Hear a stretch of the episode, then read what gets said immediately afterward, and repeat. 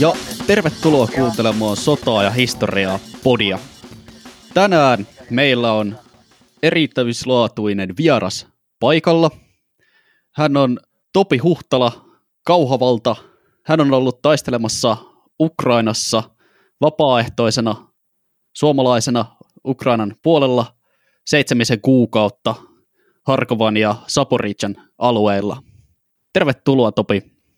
Kiitos, kiitos oikein paljon.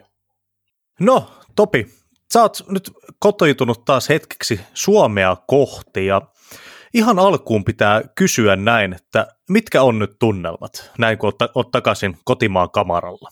No, tunnelmat on ihan, onhan se kiva tulla Suomessa pyörähtää, että tässä näin nyt pari-kolme viikkoa ollut, niin, niin ihan niin sanotusti rauhassa, mutta elämä on sellaista hektistä koko aikaa, että vähän mäkin meinaan olla tuolla koko aikaa menossa johonkin, vaikka ei tarttisi ja ei oikein osaa vielä pysyä paikoillaan kunnolla, että, niin, niin, että pitäisi nyt koittaa vaan ottaa alas ja ihan rauhassa ja se, se mihinkä on panostanut, niin e, syönyt monipuolisesti ja sitten niin, niin harrastanut sellaista hyötyliikuntaa, että, että tuolla rintamalla varsinkin kun on, niin siellä kärsii aika, vaikka kuinka yrittäisi jotain poretablettia vetää veden mukana, niin kärsii vitamiinin puutoksesta, että niin, niin siellä on se ruoka ei ole niin monipuolista kuin se voisi olla.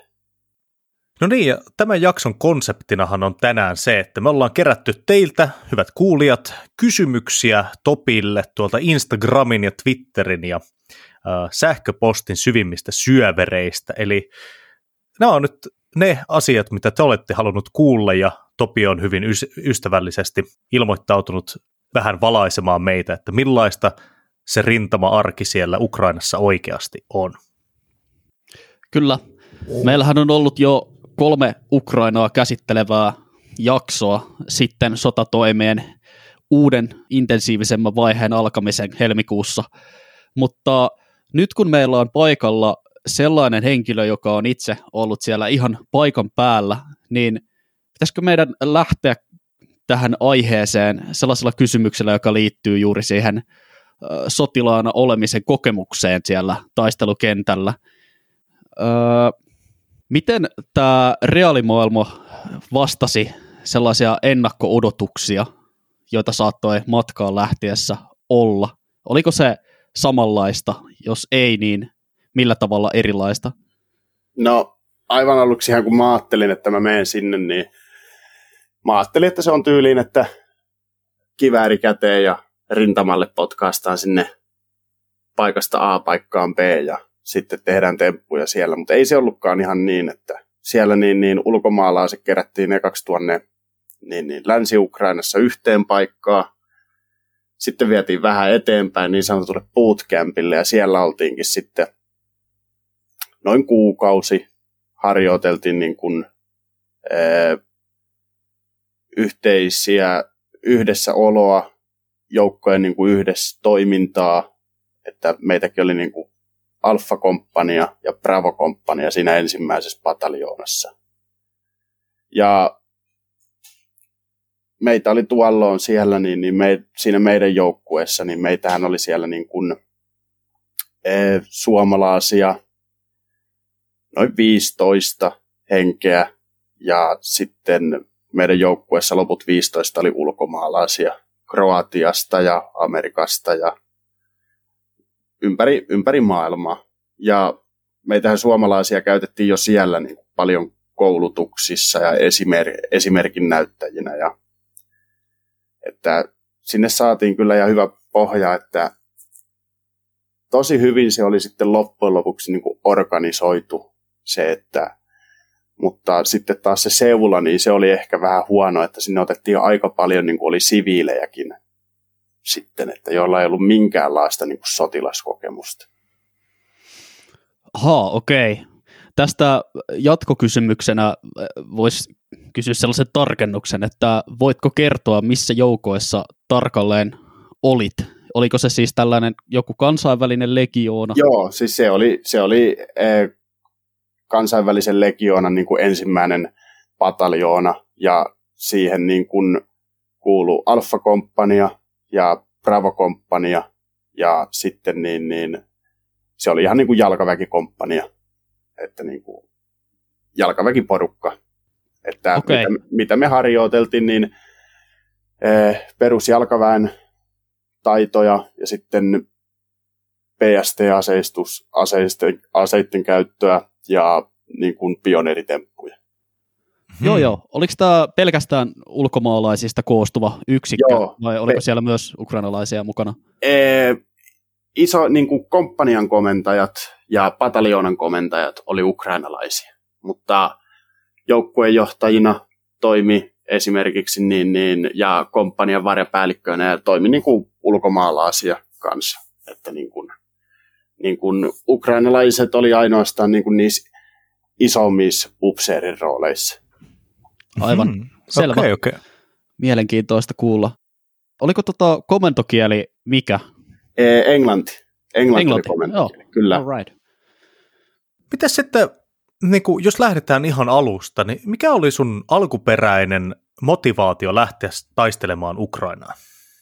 No alkuperäinen motivaatio oli se, että niin, niin, eh, oli ollut jo pitkään vähän sellainen tunne, että pitäisi löytää joku oma juttu niin kuin elämälle. Että voisiko sitten sanoa, että identiteettikriisi alkoi painaa ja kauan aikaa jo haaveillut, niin kun mä olin miettinyt niin YK-hommia ja sitten niin, niin, mä olin miettinyt, niin kuin, että muukalaislegioonaan ehkä. Ja sitten mä olin myös myö- miettinyt sitä, että jos lähtisi niin kuin, ee, kouluttaa itseään niin kuin, rakennusmestariksi maanrakennusalalle.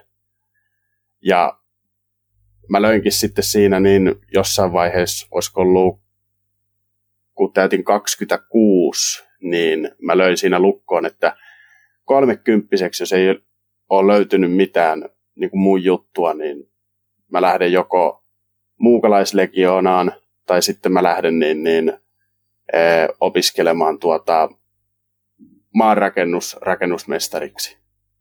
Ja sitten tämä konflikti pärähti käyntiin ja niin, niin, näin, että Ukraina perustaa tällaisen kansainvälisen joukon, niin mä ajattelin, että tämä on nyt se paikka, että mihinkä mun pitää iskiä ja mennä. Tuliko sellainen nyt tai ei koskaan fiilis? Kyllä, kyllä. Että niin kun, saman tien siitä, kun ää, näin sen, näin tämän sen lehtijutun, niin saman, samana päivänä niin rupesin jä, järjestämään sitä, että rupesin niin kuin passia uusimaan. Ja niin, niin, siinä sitten kesti, olisiko ollut kolme viikkoa, silloin oli muutenkin ihmiset uusi passia tosi paljon, kun rupesi nämä matkarajoitukset helpottaa ja tälleen, että mulla oli kaikki, piti käydä tunnistautumassa ja kaikki tällaiset, että mulla kävi säkä siinä, että se passivirkailijakin sanoi, että, niin, niin, että nyt kävi sulla tuuri, että loput joutuu ottaa heinäkuuhun asti uutta passia Oho. Okei. Okay. Seinäjoen alueella. Miten sitten sinne paikan päälle saapuessa, tai oikeastaan jo niin kuin se prosessi sinne ö, osastoon liittymisessä, tuliko siinä ongelmia tai haasteita vastaan? Eipä, eipä oikeastaan, että mulla oli niin kuin silleen, kun sinne, siellä oli paljon ihmisiä, jotka oli vaan tullut rajalle niin kuin jo mua ennen, paljon ennemmin, että niin, niin, niitähän kerättiin silloin sinne Javoriviin, mikä tuli niin kuin niitä ohjuksia silloin. Venäjä oli Joo. ampunut. Öö, mulla oli silloin, niin mulla kesti hetken aikaa ennen kuin mä soitin Ukrainan suurlähetystöön ja ne antoi mulle samat ohjeet, mitkä mulla olikin jo tiedossa, niin kuin että Facebookin kautta, niin, niin sä saat sellaisen lomakkeen, täytät sen, lähetät sen tuohon sähköpostiin ja passista kuvan ja oottelet vastausta. Mä tein justiin näin ja täytin sen lomakkeen, lähetin passista kuva heti kun sain sen ja se oli sellainen kolme tuntia, niin sieltä tuli vastaus, että on hyväksytty. Mulle annettiin ohjeet, että miten saapua Ukrainaan, että jos mä lennän Varsovan lentokentälle, niin siellä on yksi paikka lähellä, mihinkä ilmoittautua. Jos mä tuun suoraan tälle rajan ylityspisteelle, niin siellä on yksi paikka, mihinkä ilmoittautua. Jos mä menen tänne rajan ylityspaikkapisteelle, niin siellä on yksi paikka ilmoittautua. Että niitä oli monta eri vaihtoehtoa, että mihinkä mennä, että ei vaan yhteen paikkaan. Ja mähän sitten, mulle helpoin oli tämä Varsovan, että mä lensin Helsingistä Varsovaan, ilmoittauduin siellä ja sieltä sitten bussikyydillä niin, niin vietiin rajalle ja rajan ylitte ja siitä sitten alkoi seikkailu Ukrainassa niin sanotusti. Okei, okay, okay. tämä on mielenkiintoista kuultavaa. En usko koskaan lukenut vielä aikaisemmin näin seikkaperäistä kuvausta sinne Joo. joukkoihin liittymisestä. Tämä oli mielenkiintoista kuultavaa. Ehdottomasti, ehdottomasti. Tota, mitenkäs sitten, kun olitte saaneet tämän kuukauden mittaisen koulutusvaiheen pakettiin, niin mitä sitten tapahtui? Ei, sitten niin, niin rupesi ilmestymään eh, sinne, eli tämä koulutusalue, niin tämähän oli niin, niin eh, Länsi-Ukrainassa, niin tämä oli niin kuin sellainen iso sotilaskoulutuskeskus, ja meillä oli niin kuin yksi alue jostakin harjoituskentältä, missä meillä oli teltat ja tällaiset, niin, niin sinne sitten yhtenä päivänä rupesi niin, niin kerääntyä, siellä oli sellainen hiekkakenttä, niin sinne rupesi kerääntyä niin siviiliautoja, kaikkia vanhaa sprinteriä, pajeroa ja tällaista. Ja sitten siitä niin ne valikoitu ne autot vähän silleen, että kuka kerkee ottaa parhaimman ja niin, niin käytiin läpi, että kuka on kuski ja kuka on kakkosmies ja tarkistettiin kaikki öljyt ja kaikki tällaiset autosta ja sen jälkeen sitten niin lähdettiin ää, ajamaan sieltä Länsi-Ukrainasta kohti Kiovaa. Kiovassa vietettiin yksi yö ja sen jälkeen siirryttiin Kiovasta Harkovaan. Että meillä oli niin kuin, se oli ihan valtava se letka mikä meillä oli, ja me ajettiin niin kuin melkein koko matka sieltä Länsi-Ukrainasta Harkovaan niin kuin kuutta kymppiä. Ja niin kuin siinä hajoskin välillä autoa matkalta, ja se oli niin kuin ihan, sanotaan, että suomalaisen silmiin se oli aivan kauhea jo niin kuin se, se touhu siinä, että. Mutta se on sotaa käyvä maa ja niillä mennään mitä annetaan, että ei siinä ruveta sen kummemmin kitisemään. Tota noin, niin sä sanoitkin jo tuossa, että suomalaisin silmin toiminnassa äh, voisi olla parantamisen varaa tavallaan. Kyllä. Äh, niin voisitko sä kertoa hieman omasta niin kuin sotilastaustastasi? Kävikö sä Intin? Mikä on sun varusmieskoulutus ja koetko, että se valmisti tähän sotaan? Oliko se niin kuin avuksi on, se on, siitä on ollut todella suuri apu mun varusmieskoulutuksesta, mutta myös mun niin kun, ajatusmaailmasta ja mun niin kun, lähtökohdistaan kans niin kun, hyötyä todella paljon tuossa, että mähän niin kävin äh, varusmiespalveluksen Kajaanissa ja niin, niin mullahan oli aluksi suunnitelmissa Mä olin 1 kautta 18. Mä menin pari vuotta myöhemmin kuin normaalisti olisi pitänyt mennä, niin mä menin armeijaan. Ja mähän menin sinne sillä periaatteella, että oh, mä, oon, mä oon moottoripyörällä ajellut, että mä oon puoli vuotta niin moottoripyöräviestimiehenä takas töihin. Sitten ei siinä kauan mennyt P-kauden aikana, kun rupesi innostumaan siitä, siitä hommasta. Ja, niin, niin sitten mä rupesin niin kuin silleen, siitä oli ää, ali, alikessuinakin oli pari naapurikylän jätkää, niin, niin mä niillekin niin näin viikonloppuvapailla niitä tuolla paikallisessa, niin ne mulle huudatti, että Huhtala menee aukkiin. Mä sanoin, että en mä, en mä aukkiin, että mä oon enemmän sellainen miehistömies, että työukko, että niin mä menen vaikka vyksiin niin vuoden KK-mieheksi, että se, se voisi olla ihan kiinnostava homma, että kattokaa nyt mä oon tällainen pitkä, pitkä iso kaveri, että lyökää mulle se pekari käteen. Ja sitten ne siinä sanoivat, että ei kyllä, kyllä sus on johtaja-aineesta. Ja se sitten jäi siihen ja ei mitään, sitten palattiin taas siihen sotilasarkeen ja armeijaan ja meillä rupesi sitten rupesi P-kausi olemaan niin kuin taputeltu ja ruvettiin sitten rupesi olemaan niitä kaikkia johtaja, johtajakoulutuksia tai niitä testejä, missä vähän selvitellään, että kenestä olisi johtajaksi ja tälle. Ja mä sain silloin ee, niistä käytännön hommista, niin mähän sain ee, ensimmäisen jääkärikomppanian parhaat pisteet. Ja se oli sitten sillä taputeltu, että kapteenikin tuli ilmoittamaan mulle, että Huhtala menee aukki. Ja mä olin silleen, että asia ananas, että ei siinä sitten. Mutta mä, mä sanoin, että mutta mä haluan vyksiin sitten. Mä haluan valmiusyksikköä. Että. Se sanoi sitten se kapteenikin, että joo, sehän on aivan selvä, että sinne meet. Ja ei mitään. Sitten aukki ja niin, niin olin, olin vähän niin kuin silleen pettynyt siitä aukista, että niin, niin siellä mä vähän niin kuin sammaloiduin niin sanotusti, että kun se oli vähän niin kuin olisi koulun penkille palannut, että tosi paljon teoriaa ja aika vähän käytännön hommia, mutta niin, niin, kai se on se tyyli, miten se vaan pitää tapahtua, se johtajakoulutuksen. Ja, niin, niin, siellä sitten kuitenkin kans niin hoidi hommani hyvin ja pääkouluttajahan mulle sanoi, että, mä menen, että Huhtala lähtee rukkiin. Ja mä sanoin, että ei, Huhtala ei mene rukkiin, että, niin, niin, että kaikella kunnioituksella, mutta kaikissa niin, niin, sotaelokuvissa ja peleissä kessut on kovia jätkiä. Että mä haluan sinne, vyks, mä haluan sinne vyksiin. Että. Sitten, sitten se sanoi, että no niinhän se taisi ollakin on ollut koko aikaa puhetta, että sinne vyksiin. Että ei mitään, pistetään sut sinne vyksiin sitten.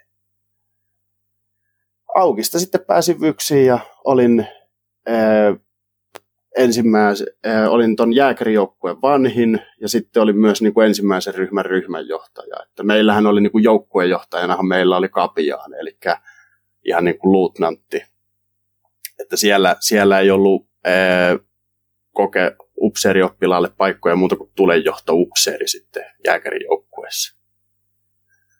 Ja yksissähän se armeijan käynti, niin sehän on niinku sellaista, sulla, sulla tulee siihen valmiiksi koulutettu miehistö, samaa saapumiserää oleva miehistö. Se on pelkkää sodan harjoittelemista sitten viimeinen puoli vuotta. Siellä käydään erilaisia, meilläkin laajat taistelua rakennetulla alueella koulutus ja helikopterin kanssa toimintaa ja panssarivaunujen kanssa toimintaa. Sellaisia niin kuin koulutettiin vuodessa niin, niin voisi sanoa, että jopa tai ammattitaitoiseksi sotilaaksi. Tämä on mun oma näkemys tästä näin. Okei, se on painavasti sanottu noin niin kuin oikean sodan nähneeltä mieheltä Kyllä. myös. Mm. Vikkehän on myös tota, noin, niin, fyksiukko, että Joo. sama honori sieltä. Joo, kyllä. kyllä. Y- yhtä aikaisempaa saapumiserää tosi. Ja, No joo, joo on, sä oot ollut, mutta sä oot ollut jonakin mäkkärijääkärinä sitten. Ei, tota, kato Karilan prikaatissa. Ah, no joo, nehän on kovia jätkiä kanssa sitten. mutta, mutta takaisin itse aiheeseen, eli Ukrainaan. Tota, ruvettiin puhumaan tästä suomalaisesta sotilaskoulutuksesta, niin tota, onko sulla joku semmoinen hyvä anekdoottitarina, että mikä niinku, on tullut joku semmoinen tilanne, että olet huomannut, että hei, tämähän oikeasti, niin kuin, mä muistan tämän inttikoulutuksesta ja nyt tämä tulee niin kuin oikeasti tarpeeseen? No sanotaan, että kun esi- hyvä esimerkki on se, että amerikkalaiset ne opettelee siihen, että niillä on aina niin kuin ilmaherruus. Hmm. Niin, niin tekin varmaan muistatte TP-kaudella, niin huudettiin, että ilmasta kuuluu repivää ääntä ja sitten piti mennä maahan makaamaan ja kapiainen potkii multaa naamalle. Ja, niin sanotaan, että ensimmäisen kerran, kun sai epäsuoraa tulta niskaan, niin kyllä siellä oli jokainen suomalainen oli munat turpeessa, että niin, niin, koulutus oli jäänyt todellakin takaraivoon, että silloin kun kuuluu repivää ääntä, niin silloin myös hypätään sitten maihin, että niin, niin, se on Entäs sitten selvä. Muu porukka? Oliko siellä sellaisia Hä- henkilöitä, joista huomasi, että ne ei tiennyt, miten silloin toimitaan? Eh, ehkä ties, ehkä ei, mutta niin kuin sanotaan, että niin, niin Eh, näiden esimerkiksi amerikkalaisien ja britteen naamalta kyllä näkee, että niin kun ne tajus sen, että ne on altavastaajia nyt tässä sodassa, että ei ole niitä Black Hawkeja, niitä kuninkaallisia ilmavoimia tuolla tukemassa, että siinä oltiin niin kuin aika, aika silleen niin kuin yllättyneitä tilanteesta. Niin, no, voi kuvitella. Suomalaisessa varusmieskoulutuksessa tosin ainakin mulle jäi vähän sellainen fiilis, että se on oletus, että me olemme vastaan ja, ja se on vaan se Kyllä. ympäristö, jossa me tulemme toimimaan ja sen mukaan sitten harjoitellaan. Kyllä, ja sehän on, sehän on ihan sanomattakin selvää, että aina pitää, niin kuin varsinkin jos niin kuin, eh, lähtee hengen uhalla tuollaisiin tilanteisiin, niin aina pitää niin kuin, varautua kaikista pahimpaa. Ja hmm. niin, niin, Venäjä on suuri sotilaallinen valtio ja niin, niin, ne pystyy ampumaan sua vaikka monta päivää putkeen, jos ne vaan tietää, missä sä oot niin ilmasta käsin. Niin siihen vaan se suomalainen mentaliteetti, niin se on niin jo pelkästään se suomalainen niin kuin ajattelutapa ja se, että sulla on niin kuin, sä ymmärrät sen, että sä oot pieni, mutta sitkiä, niin siitä on jo suuri hyöty niin kuin tuolla noin, tuossa sodassa. Hmm. Okay. Kyllä vaan, kyllä vaan. Tota noin, niin toi tarina sinne rintamalle menemisestä taisi loppua siihen, että te lähestytte Harkovaa. Tämä oli siis tota noin, yksi suunta, jossa sä oot itse ollut, tai Kyllä. sinun joukkosi on ollut siellä. Minkälaisia taisteluita siellä Harkova-alueella käytiin, ja mihin aikaan te oikein olitte siellä, jos, jos saat sen paljastaa? Aivan, aivan niin kuin äh, nämä, kun mä olin tuon kansainvälisen legionan alaisuudessa, niin äh, ne taistelut, minkä, mä, minkä ajan mä olin siellä, niin, niin ne oli ihan vaan sellaista, se oli aivan niin kuin, se oli sirkus se touhu. Tuntui, että niin kuin komppanian komentajat ei tiennyt, mitä piti tehdä, pataljoonan komentaja ei tietänyt, mitä tehdä. Kun me saavuttiin sinne paikkaan, mihinkä meidän piti niin kuin asettua niin kuin asemiin ja tehdä niin kuin oma, oma sellainen alue sinne, niin me saavuttiin sinne ensinnäkin yöllä ja siellä alkoi kauhia valoshow. Kaikki meni taskulamppujen kanssa siellä. Meidän pataljoonan komentajallakin oli sellainen iso taskulamppu ja se heilutti sitä näin ilmaa. Ja niin kun, eh, me niin kun yritettiin, meidän silloinen joukkuejohtaja yritti sanoa pataljoonan komentajalle, että eihän me voida tehdä näin, eihän me voida tehdä näin, että niin kuin, mehän niin paljastetaan, että mi, mihin me ollaan. Ja niin, niin pataljoonan komentaja tuumasi, että meidän pitää näyttää niin kuin epäammattimaisilta, että me ei ole niin iso kohde venäläisille. Ja siinä varmasti onnistuttiin, niin kuin, mutta niin, niin, se oli, sitten se oli vielä kaikille silleen, että Alfa Company, se oli tosi pieni se alue. Alfa, se oli niin kuin sellainen joku metsänvartijan maja ja niin kuin sellainen metsästysmaja. Ja Alfa Companylle katsottiin niin katto pään päälle ja hyvät oltavat ja sitten pra, meidän Bravo meidät jätettiin vähän niin kuin ellun kanat sinne. Ja mekin vaan sitten päätettiin, no ei tästä auta kuin ruveta nukkumaan ja katsoa, kun aamu valkenee, että mitä tapahtuu. Me oltiin kaikki aivan varmoja, että me ei herätä seuraavana aamuna. Että niin, niin. Mutta meillä kävi tuuri ja meitä ei ammuttu sinä yönä millään. Eli siis pataljoonan komentaja ajatus oli naamioida osasto epäkompetentiksi sotilasosastoksi. Kyllä, kyllä, wow. kyllä. Ja e, meille yritettiin vielä sitäkin, että, niin, niin, e, että niin kuin, laittakaa siviilit päälle, että niin, te pelotatte, Oho. että te pelotatte muita siviilejä, että niin kuin, taisteluvarustus saa olla, mutta niin kuin, siviilivaatteet alle. Ja me niin kuin mietittiin, että mitähän järkeä tässäkin on, ja sitten justiin niin, niin meillä suomalaisillakin, niin meillä oli kasvonaamiot naamalla, niin pataljonan komentaja huusi, että peskää naaman, että te pelotatte siviilejä. Että mitä? Niin kuin, ihan, ihan niin kuin järjetöntä toimintaa. toimintaa. Kuulostaa kyllä todella tosi erikoiselta, pakko sanoa. Kyllä. Tota, meiltä itse asiassa kysyttykin, että mitä eroja tällaisessa suomalaisessa ja ukrainalaisessa sodankäynnissä oikein on, ja ulkomaalaiset on aikaisemmin medioissa puhunut Ukrainan armeijan läpäisevästä korruptiosta tai jostain neukkumenosta, niin oletko itse tehnyt tällaisia havaintoja? Oliko siellä niinku osaavampaa vai amatöörimaisempää äh, meininkiä? Ukrainan, äh, sanotaan, että Ukrainassa niin, niin se on jackpotti, jossa pääset sellaisen komentajan alaisuuteen, jolla, joka, jolla ei ole niin kuin se puna-armeijan taktiikat iskostunut tuonne takaraivoon. Että niin kuin, äh, fiksun, fiksunkin oloinen niin kuin upseeri, niin se saattaa olla aivan niin kuin, ee, neuvosto, se saattaa aivan varautua neuvostoaikaisiin taktiikoihin niin kuin sotatilanteessa. Että niin, niin, se on esimerkiksi yksi syy, minkä takia minä ja pari muuta suomalaista, niin me operoidaan niin kuin aivan täysin vaan niin kuin erikoisjoukkojen alaisuudessa tällä hetkellä, koska niin, niin, on tosi vaikea löytää sellaista komentajaa, joka niin kuin, jolleka niin kuin sun henki tai sotilaan henki olisi arvokas.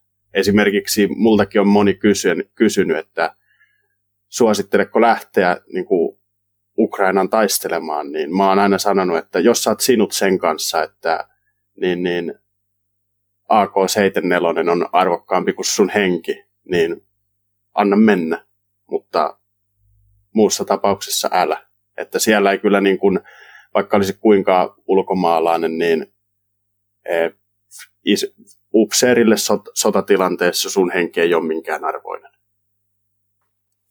Okay, sä, oot, okay. Sä, oot, sä oot lihaa myllyyn, niin sanotusti.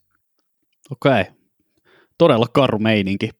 Oh, tai ehkä yleisin kysymys, mikä tuli kuulijoilta oli, että niin kuin miten tämä median kuva eroaa siitä taistelukentän arjesta, mutta tämä nyt on ainakin, itsellä tulee heti mieleen, että tämä on niin selvä ero, että koska mediassahan monesti venäläiset esitetään niin semmoisena, että he harrastavat tämmöistä juuri uh, täysin uh, miehistön hengestä välinpitämätöntä toimintaa, mutta Kyllä. ilmeisesti se on molemmilla puolilla. Se on molemmin puolista ja niin, niin, eh, mua niin kuin, eh, henkilökohtaisesti vähän naksuttaa tuolta takaraivosta, kun mä katson, kun suomalaiset asiantuntijat eh, katsoo, että mitä nuo tyhmät venäläiset tekee, että esimerkiksi yhteen väliin pyöri se video tuolla uutisissa ja so, sotia, so, sosiaalisessa mediassa, missä niin, niin venäläinen rynnäkköpanssarivaunu tai miehistön kuljetuspanssarivaunu ajaa näkyviin telamiinoihin.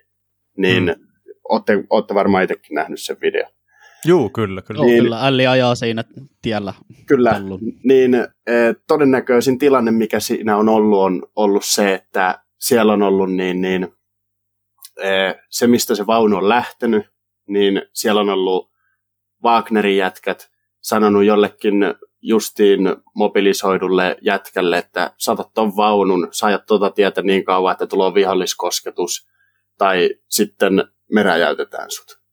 Että niin kun, se on joko sä kuolet petturina tai joko sä kuolet sankarina, että saat itse valita. Mistä tämä tarina on oikein peräisin? Siis toi kuulostaa ihan pöyristyttävältä, mutta onko tämä onko tämä niinku varma tieto, että Wagneri komentaa jo, joukkoja näin? Tätä tehdään rintamalla, ja e, ukrainalaiset siis ei tee tällaista kuitenkaan, mutta venäläiset tekee sitä, että ne pistää niin, niin joukon menemään tietä pitkin, kunnes ne saa viholliskontaktin, niin e, ukrainalaisten asema paljastuu. Nämä venäläiset joukot ampuu epäsuoraa tulta siihen suuntaan niin maan perkeleesti, ja sen jälkeen tulee itse voimalla päälle. Hmm. Okay. Ihan, ihan arkipäivää tuollaisessa jalkaväkisodassa tuolla. Joo, joo. Semmoinen perustaistelumenetelmä. Kyllä, se on perustaistelumenetelmä Venäjällä. Hmm. Ven, Venä, että Venäjä on, niin, niin se on eh, vahva ja häikäilemätön niin kuin valtio, mitä sodankäyntiin tulo. Hmm. Ja tämä on, justiin, tää on justiin esimerkki siitä, että, niin kun, että siellä ihmishenki, niin se ei ole missään arvossa siellä. Okei, okei, raju meno. Joo, Totta. ja tämä, tämä on, tämähän on aina ollut siis su, suurvaltojen, niin kuin, varsinkin tällaisten, että onhan ne ennenkin, niin, niin että toisessa maailmansodassa Venäjä on tehnyt tätä ihan samaa. Hmm. On ollut niitä niin sanottuja miinanpolkijoita. Ne, ne. Oletko sitten huomannut mitään niin kuin kehitystä tässä kuukausien aikana sodan edetessä kummallakaan puolella, että niin kuin nämä taktiikat olisi kehittynyt? Mm. No nyt on ruvettu taas enemmän, niin kuin huomattiin silloin, että Ukraina pärjää tällaisessa sissisotatyylisessä sodassa. Tiedättekö, että käytetään niitä PST-aseita ja niin, niin kuljetaan pienissä porukoissa, tehdään tuhoa, niin, niin tällaista on ruvettu taas niin kuin, käyttämään enemmän. Että niin kuin, ja sitten epäsuoran tulen käyttö, niin sanomattakin selvää, niin se on kasvanut ihan niin kuin molemmin puolin todella paljon.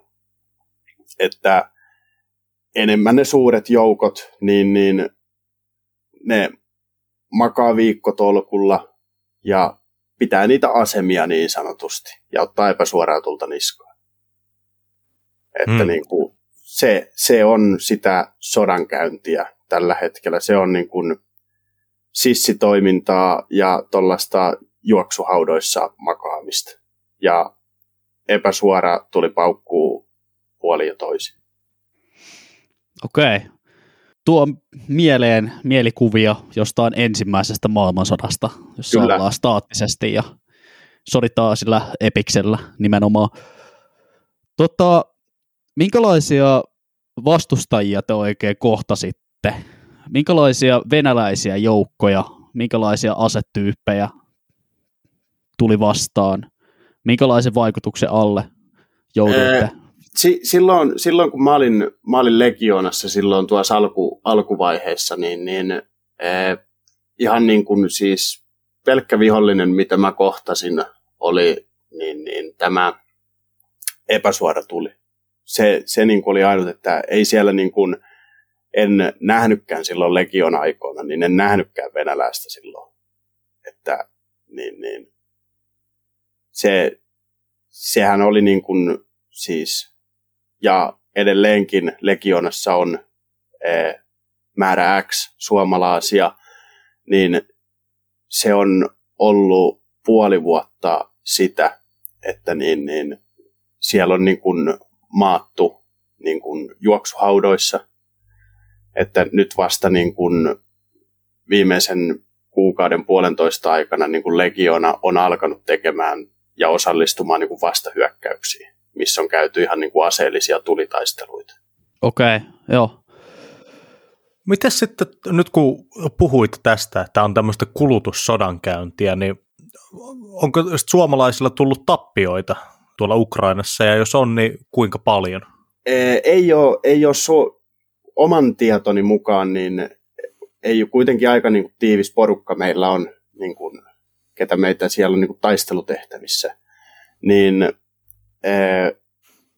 ei ole mitään niin kuin, että kaksi vakavempaa haavoittumista on tullut, mutta niin kuin, molemmat on ihan niin kuin, toinen on kuntoutuksessa ja Suomessa sairaalahoidossa ja toinen on ää, niin kuin ihan voineissa jo ja niin, niin toisessa tilanteessa tuli sirpaletta jalkaan ja toisessa tilanteessa tuli rynnäkköpanssarivaunu ampu jalkaan. Että niin, niin, ää, tällaisia haavoittumisia näiden tietojen, mitä mulla tällä hetkellä on, niin on tapahtunut, mutta ei mitään niin kuin, henkeä ei ole lähtenyt vielä keneltäkään. Niin kuinka monta teitä siellä on? Mä en halua sanoa tarkkaa lukua, mutta okay, niin kuin, siis, tai, tai niin kuin le, legionalaisista. Me, meillähän on, että legionassa on suomalaisporukka ja sitten niin, niin me, jotka ollaan SSO-alaisuudessa, niin meillä on niin kuin sellainen, siinä on ee,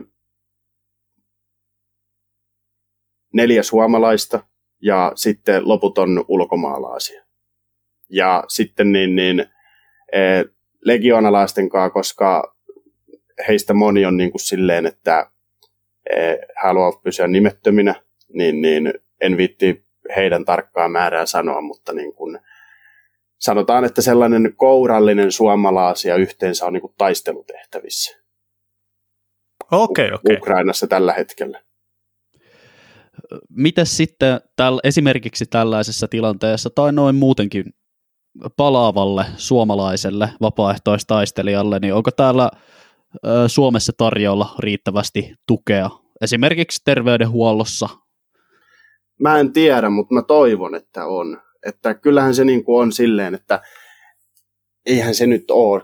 Sinne lähdetään vapaaehtoisesti. Ei, en mä sano, että niin kuin Suomi tai suomalaiset olisi velvollisia antamaan niin, niin tukea niin kuin vapaaehtoiselle suomalaiselle taistelijalle, joka palaa haavojensa tai jotenkin mielialahäiriöiden tai tällaisten kanssa, niin kuin, että jos on pää pettänyt siellä, niin mutta mä uskon ja toivon, että niin kuin suomalaiset haluaa auttaa. Ja onhan mäkin saanut Ukrainaan, niin mä oon saanut psykologeilta, on saanut yhteydenottoja, että jos on tarvetta, niin hän on käytettävissä. Ja niin, niin että kyllä se niin kuin, eh, kyllä se vaan niin kuin, vaikka tämä nyt ei meidän maata koske niin raskaasti verrattuna Ukrainaan, mutta kyllä se on niin kuin, ollut kiva nähdä, että kyllä niin kuin, Suomi on yhtenäistä kansaa tällaisen, niin kuin, ää, tällaisen niin kuin tilanteen lauetessa.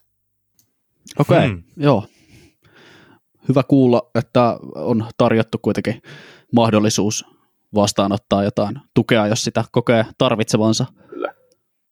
Joo, nyt päästiin nyt tähän sairaanhoidolliseen ja tota, haavoittumisen mahdollisuuteen, niin tota, miten sitten henkinen puoli?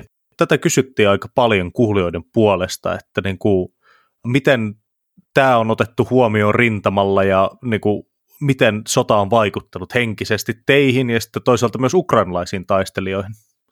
Joo, no eh, aloitetaan vaikka noista ukrainalaisista, eli siellähän niin kuin, eh, tuo konflikti, tuo sota, niin se on jyllännyt 2014 vuodesta asti.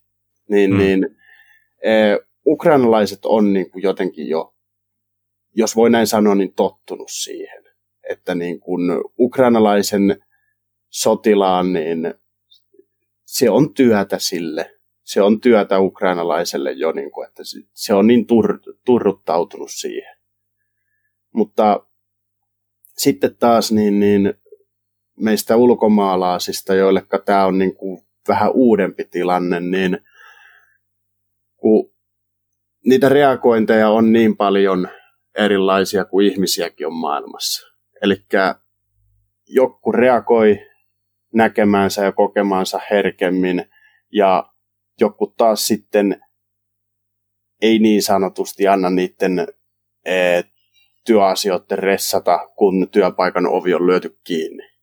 Esimerkiksi mun oma persona on aina ollut vähän sellainen, että en ole turhista ressannut ja en ole oikein, niin kuin vaikka olisi ollut joskus syytäkin ressata jostakin, niin en ole välttämättä sitten ressannut siitä. Että oma niin kuin henkinen hyvinvointi on niin kuin yllättänyt mut ittenikin, että mulla ei ole ongelmia nukkua, mä en näe painaja-asia, eikä ne asiat, mitä mä oon nähnyt, kokenut, tehnyt, niin ei ne ole tullut kummittelemaan mun mieleen. Että sitten toisaalta taas on kuullut, että joillakin suomalaisilla, jotka on palannut tänne, niin on vaikeuksia nukkua. Ei oikein tiedä, mitä tekisi elämällään. Miettii sitä, että lähtisikö takas sotimaan, mutta sitten kuitenkin taas, kuitenkin taas miettii, että niin kuin kestääkö pää sitä enää, että niin kuin sanoin, että niitä reagointeja on niin paljon monta kuin meitä ihmisiäkin on, että niin, niin, niitä on loputtomasti. Okei. Voiko kysyä, että onko itsellä ollut minkälainen fiilis siitä, että aiotko palata sinne vielä takaisin vai koetko, It's... että se on nyt nähty?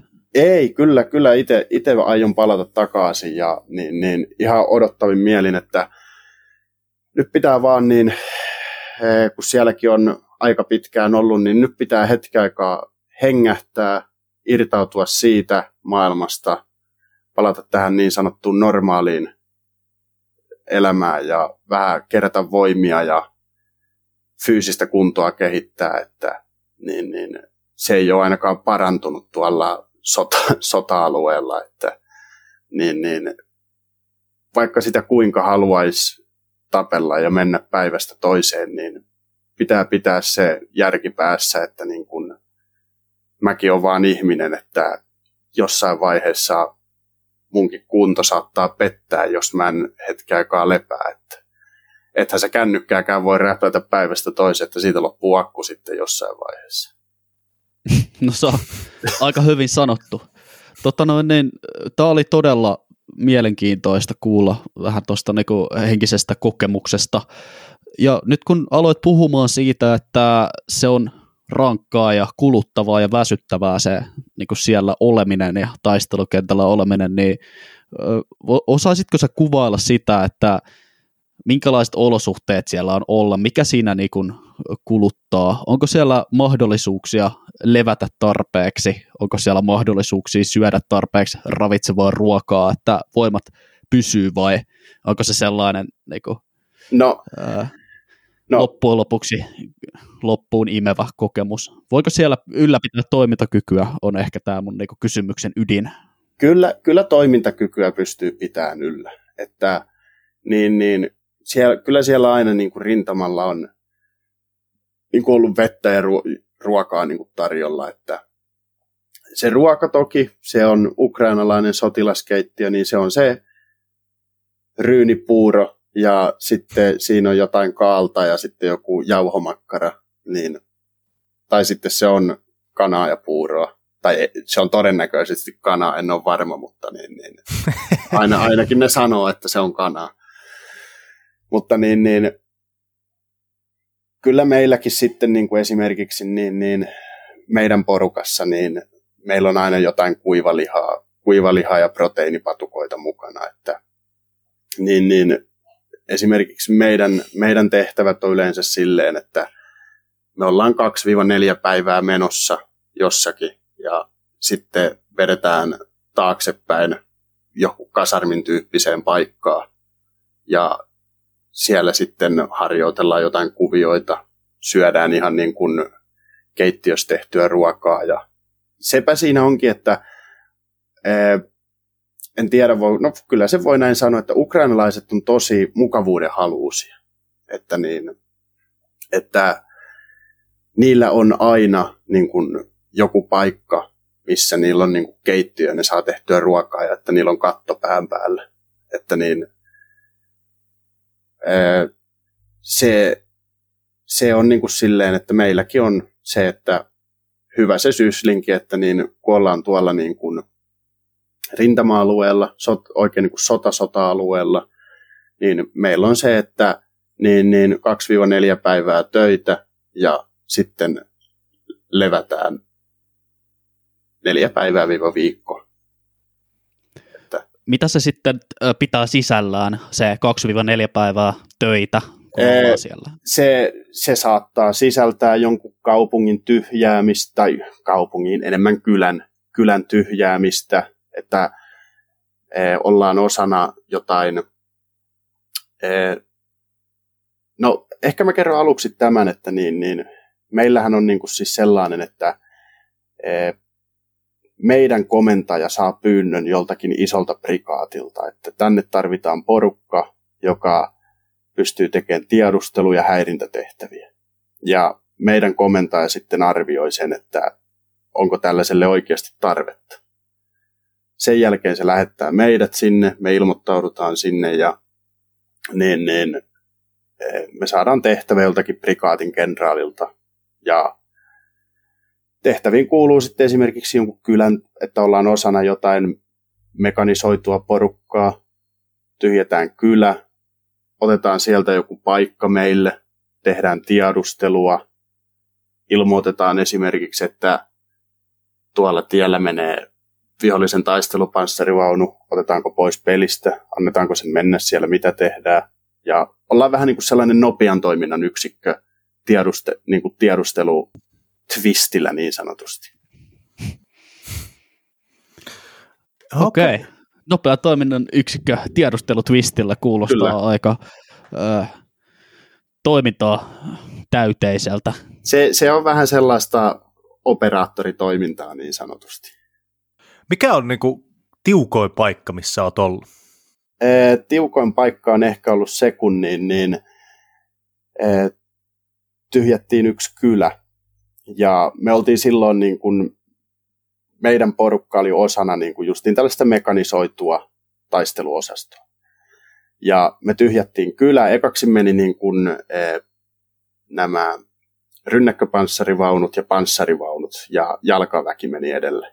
Ja me tultiin sitten perässä ja ruvettiin käymään taloja, tyhjättiin taloja siinä niin, sillä meidän porukalla ja sitten niin, niin yhtäkkiä nämä ukrainalaiset katos kun pieru Saharaan, me ei tiedetty mihin ne meni. Ja meitä ruvettiin niin kuin suoraan edestä ja toisesta sivusta, niin meitä ruvettiin ampumaan niin kuin tankeilla. Eli meidät ajettiin niin kuin periaatteessa väijytykseen. Ja niin, niin, ei mennyt kauaa, kun meitä ruvettiin sitten ampumaan raketin heittimillä. Ja me jäätiin vähän niin kuin loukkuun sellaiseen ee, maatalokompleksiin. Siinä oli vähän piharakennuksia, kanankoppia ja sitten maatalo. Ja me jäätiin siihen loukkuun ja niin, niin odoteltiin, että mennäänkö me eteenpäin vai lähdetäänkö taaksepäin, että mitä tässä nyt tehdään. Ja ei mitään, mulla iski sitten kauhia, niin, niin paskahätä siinä ja mä mietin, että, niin, niin, että jos me lähdetään eteen tai taaksepäin, niin tästä vauhdilla, niin fakta on se, että, että sitten kyllä pääsee niin kuin isolla miehellä housuun. Että, niin, niin. Mä sitten katsoin siitä, että no tuolla on kanankoppi, kun ei ollut ulkohuussia, mä en tiennyt missä se on. Niin katsoin, että tonne on kanankoppi, että tonne ne kanatkin paskoa, niin miksi nyt mäkin sinne voi paskoa. Ja ei mitään, istuu siinä ja koko aikaa vierelle lähistölle osui niin ohjusta ja niin, niin, ohjusta ja panssarivaunun tulitusta. Ja siinä mua vähän mietitytti, että niin, niin perkele, jos tähän nyt kuolee, niin kyllä sekin on näky. Et se on ollut ehkä niinku sellainen tiukoin paikka. Ja tiivistettynä niin kuin siinähän oli todella suuri epätietoisuus. Ja sehän on niin kuin pahinta, mitä sotilaalle voi tapahtua, että se on epätietoinen. Että niin kuin tämän tarinan, missä oli tällainen hauska, hauska lisä, niin se oli todella niin kuin pelottava tilanne, että niin kuin, sä olit aivan epätietoinen, sä et oikein tiennyt, että sä vaan tiedostit sen, että tuolla on tankki, tuolla on tankki, ja sua ammutaan, niin kun, sua yritetään tappaa kaikella mahdollisella, mitä ihminen on keksinyt pois lukien niin, niin samurai-miakka. Mut miten tästä äh, paskakeissistä sitten selvittiin? Toihan si- jäi siihen äh, vaiheeseen, sa- jossa ratkaisu vielä kertomatta. Saatiin, saatiin sitten käsky, että, niin, niin, että saatiin sitten niin, niin ilmoitus, että, että tuolla on ukrainalaisjoukkoja lisää, että niin, niin venakkaa, että vähän hämärtyy ja lähtekää eteenpäin, että, sie, että ei, ei että joudu ainakaan niin tulitaisteluun tuolla päin, että niin, oot, olkaa paikoillanne, antakaa tilanteen hetken rauhoittua, olkaa liikkumatta, lähtekää sitten eteenpäin. Että vaikka oli tällaiset ohjeet, niin siinä kuitenkin tuli sitten se niin kuin katos vähän se epätietoisuus, niin se niin kuin helpottaa sitä omaakin psyykettä sitten. Okei, okay, joo. On joku suunnitelma, on Kyllä. joku toiminta-ajatus. Se on Kyllä. tärkeää. Joo, mainitsit tässä jo, että niin kuin epätietoisuus on se kaikista pahin sotilaalle, niin miten sitten kokisit ukrainalaisten niin kuin yleisen tilannekuvan, miten sitä jaetaan, tuleeko se oikeasti sitten niin kuin sinne ihan yksittäisille sotilaalle asti, ja niin kuin yleisesti tämä niin kuin heidän, mm, miten sä sanoisit, tiedustelu, tiedustelukykynsä? Ei, suurimmissa joukoissa, taas päästään tähän suurimmissa joukoissa, niin, niin. Siellä on silleen, että niin, niin, yksittäinen sotilas podcastaan ylös, sanoo, että nyt mennään, mihin me, sotilas kysyy, mihin me mennään, sille vastataan, ei sun sitä tarvitse tietää, nyt mennään. Ja se on niin kuin siis, se on välttämättä se joukkuejohtaja, joka sinne potkaisee ylös tai ryhmäjohtaja, niin sekään ei tiedä. Että se on, niin ainoat, jotka tietää, niin on komppanian komentaja, jos sekään. Pataljoonan komentaja, se kyllä tietää, mitä tehdään, mutta neuvostokoulutuksen takia hänellä ei ole sitä tajua päässä, että, niin kuin, että tätä tietoa pitäisi jakaa alaspäin. Niin kuin esimerkiksi todella toimiva taktiikka, että niin, niin venäläisjoukkoja vastaan, että tuhot johdon, niin loppuporukka niin on sitten aivan hakoteilla, että mitäs nyt pitäisi tehdä. Mm-hmm. Ja, okay. ja varsinkin tässä vaiheessa sotaa, niin se johtaa yleensä antautumiseen. Koska ne, koska ne ei tiedä, mitä pitäisi tehdä. Niin, ei ole selkärangassa minkäännäköistä toimintamallia siitä. Ei, se, se on, se on vähän niin kuin kä- käärmeeltä katkaisee pään, niin se on vähän, sitä sanontaa käytetään. Joo, Suomessa kyllä yritetään iskostaa ihan niin alijohtajiin asti sellainen oma aloitteisuus, mutta miten sitten Ukraina, oliko siellä vähän sama meininki, että jos ei ole komentajasta tietoa, niin sitten homma vähän pysähtyy tai lamaantuu? Joo, ja sitten kun siinä on vielä sellainen tilanne, että niin, niin, äh, kun sulla ei ole oikein niin kuin siinä, kun sä oot yhteydessä suurien joukkojen kanssa, niin sulla ei ole oikein sitä tilannekuvaa, että mitä muita joukkoja tällä alueella on. Että hmm. jos me lähdetään tohon suuntaan, niin tuloako sieltä, niin kuin, ampuuko omat sut vai niin kuin, avaako sieltä vihollinen tuli vai mitä niin kuin, tapahtuu. Että se on todellakin niin, se on todella sekavaa, kun niin kuin, mäkin manasin aina sitä niin, niin armeijassa, että se menee niin sekavaksi se touhu, kun siihen tulee joku kapiainen huutamaan korvan juureen ja sanoo, että mitä pitäisi tehdä. Niin, niin kyllä se on pientä verrattuna siihen, että kuinka sekavaa se tilanne on joskus tuolla. No. Okei. Okay. Kun puhutaan niin kuin sotajargonissa force multipliereista tai sellaisista pienen joukon taistelutehoa lisäävistä asioista, niin toimivat viestiyhteydet ja toimiva tilannetietoisuus vaikuttaa ainakin sellaisilta, että ne on tosi tärkeitä juttuja. Mutta joo, voitaisiin vielä palata hieman näihin meidän kuulijakysymyksiin. Nimittäin meillä on ollut paljon sellaisia kyssäreitä, jotka liittyy siihen, minkälaisia varusteita siellä oli ja mitä kaikkea teille niin kuin annettiin jakotavarana siellä Ukrainan päässä ja mitä sä otit itse sinne mukaan? Oliko, oliko sulla jotain omia kamoja niin sanotusti käytössä? Joo, eli niin, niin, eh, kun mä lähdin Ukrainaan, niin mulla oli niin kuin, eh, sellainen patlepeltti, missä oli sirpalesuojaa, ja sitten niin, niin, eh, oikein niin kunnon liivi, multicam maastokuosilla oleva liivi, missä oli myös niin tällaiset niin kuin tätä sirpalesuojaa. Niin kuin. Eli ei ollut luotilevyjä, mutta niin kuin siis sirpalesuojaiset varusteet kuitenkin, taisteluvarusteet. Ja joo, sitten, nämä oli siis omasta takaa Joo, mukana. Oma, omasta takaa mukana. Ja sitten niin, niin mulla oli, sen lisäksi mulla oli kengät ja hanskat ja totta kai niin kuin liivissä kaikki taskut ja tällaiset. Siinäpä se niin kuin tiivistetysti. Sitten niin, niin kun me oltiin, kun me ylitettiin raja, niin, niin yksi amerikkalainen niin antoi mulle eh, tuollaisen multicam niin kuin tappelupaidan ja multicam niin kuin taisteluhousut. Että niin kuin, nekin oli niin kuin mulla jo sitten, niin kuin, että mullahan oli niin kuin periaatteessa, mä tarvinnut kuin levyt ja kypärän ja aseen, että kun mä saavuin Ukrainaan. Ja niin, niin ne mä sieltä sainkin, mutta olisin saanut myös niin kuin siis, Ukraina antaa kyllä niin kuin, antoi silloin maastopuvun, sitten amerikkalaisvalmisteisen niin kuin, liivin, missä oli niin kuin kaikki sivupleitit ja niin, niin kunnon sirpalesuojat ja kypärän ja M4 Että ei se varustus siellä niin kuin huonoa ole. Okei, joo, tuossa tulikin jo sitten, seuraava kysymys mulla olisi ollutkin, että näkyykö länsiapu siellä varustetasossa? Joo, näkyy, näkyy kyllä todellakin, että niin, niin, e, siellä niin kuin, e, varsinkin nyt, koska e, se oli silloin alkukesästä, ne oli vaan huhuja, mutta nyt se on kyllä jo ihan julkista tietoa, että siellä on niin, niin tuo 545 panos, eli mitä käytetään pääasiassa tuossa AK-74, niin se rupeaa Ukrainalta olemaan lopussa. Niin siellä on ruvennut nyt niin kuin olemaan ihan jokaisella on niin kuin melkein se niin, niin M4, M4 käytössä 556 kaliberillä.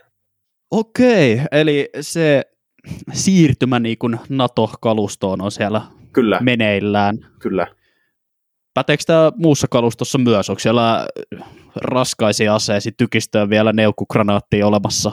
Ee, Voitko mä, kertoa? mä, en, mä en ole siitä itse asiassa edes tietoinen, mutta mä uskon kyllä, että niin, niin, ee, siellä käytetään niin kuin tässä, varsinkin kun ammutaan niin kuin, ee, raketiheittimillä ja tälleen, niin mä uskon, että se on niin kuin tätä NATO-standardikalustoa, koska ne on saanut sitä niin valtavasti ja ne haluaisi sen loppuvan, niin miksi ne käyttäisi? Se on kuitenkin paljon parempaa kuin neuvostokalusta. Hmm. Mikä oli sitten niin kuin ukrainalaisten yleinen suhtautuminen niin kuin kaikkeen tähän meneillä olevaan, äh, mukaan lukien tähän äh, meneillä olevaan sotaan, länsiapuun, teihin ulkomaalaisiin taistelijoihin, kaikkeen tähän?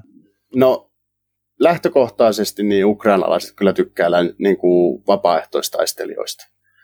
Että niin, niin ukrainalaiset on tosi ystävällisiä ja ne on, ne on niin kuin yllättävän, niin kuin, miten se sanoisi, niin kuin länsimaalaistuneita ukrainalaiset. Et ne on tosi kohteliaita ja ne ei tee mitään numeroa, ne on tosi niin kuin silleen, tosi niin kuin ystävällisiä ja ne ei leveile millään tai mitään tällaista. Niillä ei ole sellaista niin kuin leveilygeeniä niin kauheasti kuin esimerkiksi tällä meidän itänaapurilla Venäjällä sitten. Että, niin, ja mistä mä oon niin kuin tosi paljon yllättynyt, niin varsinkin sotilaspiireissä, niin eh, monelle ukrainalaiselle on tuttu Kalevala, ja niin kuin varsinkin ne talvi- ja jatkosodan tapahtumat. Että sitähän ne aina naureskelee siellä, että kun tämä on ohitte, niin mennään sitten ja otetaan Karjala takaisin. Että. Mahtavaa, okei, okay, joo. U- siis onko tosiaan niin, että Ukrainassa tunnetaan Suomen sotahistoriaa? Kyllä, kyllä. U- kato, e, siellähän on e, sotilaiden niin kuin supersankari, niin on tämä se Asovin komentaja. En Aivan nyt... niin, sillä tyypillähän taisi olla jotain karjalaisia Joo, sukujuuria. Sen, sen isoisä on Karjalasta. Ahaa, okei. Okay. Sie, sieltä, sieltä se kuulee, se, sillähän on niin, niin tämä, silloin taisteluvarustuksessakin, niin jos on jotakin kuvia oikein nähnyt, niin silloin tämä Karjalan lippu aina taisteluvarustuksessa. Että. Ja sehän äijä näyttääkin ihan niin, kun sitä katsoo, niin sehän näyttää suomalaiselta äijältä. Että, niin, niin. että joo, että Suoma, Suomen sotahistoria ja sitten Kalevala, niin ne on kyllä niin kuin tosi e, suuressa arvostuksessa, niin kuin, varsinkin ukrainalaisissa sotilaspiireissä. Joo, hyvin mielenkiintoista. Siis me tuossa jutusteltiin kesällä Ilmari Käihkön kanssa Pasilassa Terdellä ja se oli tutkinut su- tätä Asovin pataljoonaa ja ukrainalaisia näitä vapaaehtoispataljoonia ja huomannut, että siellä on tällaista niin kuin, öö, esivenäläisen identiteetin hakemista muinaisista mytologioista. Ilmeisesti Joo. tämä karjalaisuus on ehkä joku osa siinä kokonaisuudessa. Todennäköisesti. Todennäköisesti. Okei, okay, joo. joo. Aika jännä. No, Topi, meillä rupeaa olemaan tässä jo tunnin maaginen rajapyykki ylitettynä, niin otetaan tähän vielä muutama viimeinen kysymys. Joo. Yksi, yksi, mikä on kuulijoita kiinnostanut kovasti, on tämä ukrainalainen johtamistyyli ja sitten, että kuinka paljon te olette päässyt olemaan niin kuin ukrainalaisten yksiköiden kanssa yhteistyössä. Sä jonkun verran jo avasit, että niin kuin paljon on tämmöistä neuvostohenkistä toimintaa ja tämmöistä Neuvostoliiton perua olevaa johtamiskulttuuria, mutta onko sitten nähtävissä jotain esimerkiksi tämän länsikoulutuksen tuomaa muutosta, koska heitähän on myös paljon ollut Yhdysvalloissa, Briteissä ja muuallakin Euroopassa koulutuksessa. No, no esimerkiksi niin sitä ei näy vielä niin kuin suuressa kuvio, kuvassa siellä, valitettavasti, mutta niin, niin, justiin niin kuin puhuttiin esimerkiksi tästä länsimaalaisesta avusta ja tälleen, niin siellähän niin kuin on ruvennut näkemään taistelukentällä paljon niin kuin tätä amerikkalaisten panssaruutua jeeppiä ja justi näitä amerikkalaisia raketinheittimiä ja niin kuin kaiken maailman jenkkikamaa, mitä sinne onkaan lahjoitettu. Siellä on joidenkin spekuloiden mukaan nähty myös suomalaista passia, että, niin kuin, että kyllä siellä niin kuin kaluston, niin kuin kalusto rupeaa jo näkymään, mutta sitten taas tämä niin kuin toiminta kentällä ja varsinkin suuressa niin kuin suuressa kuvassa, niin en ole itse ainakaan huomannut mitään muutosta toistaiseksi. Niin kuin sanoin, että tällainen niin kuin, e, sissitoiminta, niin tämähän on niin kuin siis ukrainalaisten leipälaji niin kuin ehdottomasti. Että esimerkiksi niin kuin meidänkin porukka, niin me saadaan tehtävä ja saadaan suorittaa se niin kuin parhaimmaksi nähdään että me saadaan, me saadaan niin kuin, eh, pohja, että niin kuin, mitä ukrainalaiset haluaa, että tapahtuu, minkälaista tietoa ne haluaa, ja me niin kuin suunnitellaan ja toteutetaan itse tehtävä sitten. Pääsitkö tota, suomalaiset toimimaan siellä niin sanotusti samassa porukassa? Joo, kyllä pääsi silloin, mutta niin, niin meillähän oli silloin sitten silleen, että tämä suomalainen porukka jakautui niin kuin kahtia. Ja sitten niin, niin e, suurin osa, no meitä on, puhutaan nyt vaikka näistä alkuperäisistä, jotka silloin koko, kokoontuu ekaa kertaa niin kuin legioonassa, niin meitähän ei ole enää kuin kaksi siellä. Että niin, niin, e, kaksi alkuperäistä, ja me ollaan oltu niin kuin alusta asti yhdestän niin, niin toisen osapuolen kanssa, ja ollaan myös loppuun asti siellä, että niin, niin, käsikynkäs mennään, että siinä on kyllä sellainen, varmasti sellainen niin kuin side- ja ystävyyssuhde niin kuin syntynyt tämän kyseisen kaverin kanssa, että niin kuin, ei kovin monella ole sellaista. No aivan varmasti. Hmm, voin vain kuvitella. Tuskin moni ihminen joutuu kokemaan sellaisia äärimmäisiä asioita, mitä taistelukenttä tuottaa. Kyllä. Tuota, tuota. Sitten vielä otetaan tähän, otetaan vielä yksi kuulijakysymys, nimittäin äh, oltiin kiinnostuneita siitä, että miten, kun modernilla taistelukentällähän tämähän on niin etenkin amerikkalaisten leipälaji on tämä Combined Arms Warfare, että niin kuin maa, ilma, meri ja sitten ja kaikki toimii niin kuin yhdessä semmoisena yhtenä suurena aseena, joka sitten toimii Kyllä. yhteisen päämäärän saavuttamiseksi. Niin tota, miten näkisit ukrainalaisten uh, combined arms-kyvyt? Onpa hirveä anglis, mutta en keksinyt tähän väliin, mikä se on suomeksi. Joo, ei, no ei oman näkemyksen, niin kuin, mitä on itse nähnyt, niin – ei vaan toimi tällä hetkellä. Että niin, niin siellä on tosi paljon, niin kuin pitäisi kehittää, kehittää niin kuin viestintää, sitä tiedonjakoa ja niin kuin tälleen, että niin kuin, meilläkin oli kerran niin yksi hyökkäys alkamassa yhteen kylään. Niin, ja me oltiin niin kuin siis jalkaväkiporukka ihan, että me oltiin jalan liikkeellä. Me oltiin sellaisella mettäkaistaleella, niin, niin siihen viereiselle pellolle e, tuli näitä omia raketinheitin autoja ampumaan sitä kylää sitten. Niin voitte vaan arvata, että siinä ei kauan mennyt, kun vastatykistä rupesi toimimaan. Ja, niin kuin, että tällaista niin kuin tiedonjakoa. Ja niin, niin meidän joukkueenjohtajakin oli niin kuin yhteydessä tankkeihin, joiden oli tarkoitus tukea meitä niin puhelimella, että missä te ootte.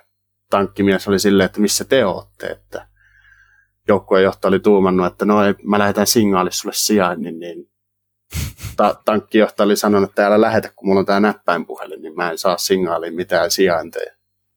että niin kuin, tällaistakin toimintaa siellä on, että ei, ei, ei toimi tämä kyseinen asia, mitä äsken tuossa kysyit, että se on aika niin kuin silleen, silleen, että niin kuin painotan sitä, että Ukraina on, sen leipälaji on tällainen sissisodan käynti ja niin kuin, se toimii. Ja, niin, niin, mutta tässä koko aikaa esimerkiksi ukrainalaisten epäsuoran käyttö, dronejen käyttö, se kehittyy koko aikaa ja niin, niin kyllä mä oon sitä mieltä, että, että vaikka ne taistelutaktiikat on osittain mitä ne on, niin kun tämä sota on ohitte, niin Ukraina tulee olemaan kyllä niin kuin yksi voimakkaimmista valtioista sitten niin kuin Sotile- sotilaallisesti ainakin. Sotila- sotilaallisesti ainakin kyllä. Kyllähän toi mm. Puolakin on tuossa ostanut aika hullua, hullulla volyymilla kaiken maailman panssarivaunuja ja tykistöaseita, mitä vaan saa. Kyllä, tässä kyllä. Tässä on kyllä jonkinnäköinen Euroopan uudelleen militarisointi, tai ainakin Itä-Euroopan uudelleen militarisointi täällä kyllä. länsipuolellakin meneillä. Mutta yksi, y, yksi yhteen, niin e, Suomella ei ole mitään hätää toistaiseksi. Okei, se tuli aika apteekin hyllyltä. Joo. Että kyllä me, no. välillä, kyllä me välillä naureskellaan, että jos täällä olisi niin kuin ees suomalainen pataljoona, niin että Jeesus minkälaisia kuulee saavutuksiin ne pystyisi täällä näin. Okei, okay. okay. Tuo on varmasti monelle kuulijalle, ainakin mulle henkilökohtaisesti aika rauhoittava ajatus. Kyllä. Vaikka itsekin sotaa aika tiivisti seuranneena on tullut sellainen fiilis, että se koulutus ja tapa ö, sotia, mitä Suomessa koulutetaan, niin on kyllä aika pätevä ja purisi tällaiseen viholliseen varmasti. Kyllä. Hmm. No, miten sitten uskot, että tämä sota tulee päättymään ja mitkä ovat uskomukset yleisesti Ukrainassa? Onko siellä, onko siellä sellainen, että krimi, krimi takaisin ja sitten se heilahdetaan heti niin kuin vähintään Tonavalle? Tai? No kun ukrainalaiset, mitä mäkin on, mullakin on siellä, niin, niin esimerkiksi äijä, joka, jonka tykönä mä käyn tatuoitavana, niin on ihan siviili ja siinä se hänen lähiporukka, niin kuin, ihan ukrainalaisia siviilejä, niin ne on vähän sitä mieltä, että, niin, että ei sitä niin kuin krimiä välttämättä edes tarvitse saada takaisin. Että ne on krimiläiset silloin, se on aikoinaan ne sen päätöksen tehnyt, että, että pysykööt siellä.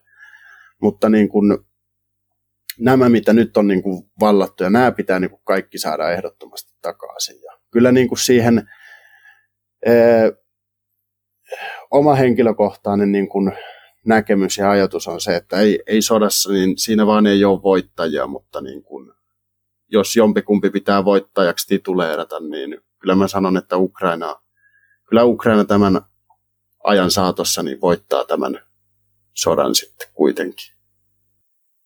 Joo, se on, se on kuitenkin erittäin hyvä, hyvä kuulla, että uskoa on vielä siellä ihan juoksuhaudoissakin tähän Kyllä.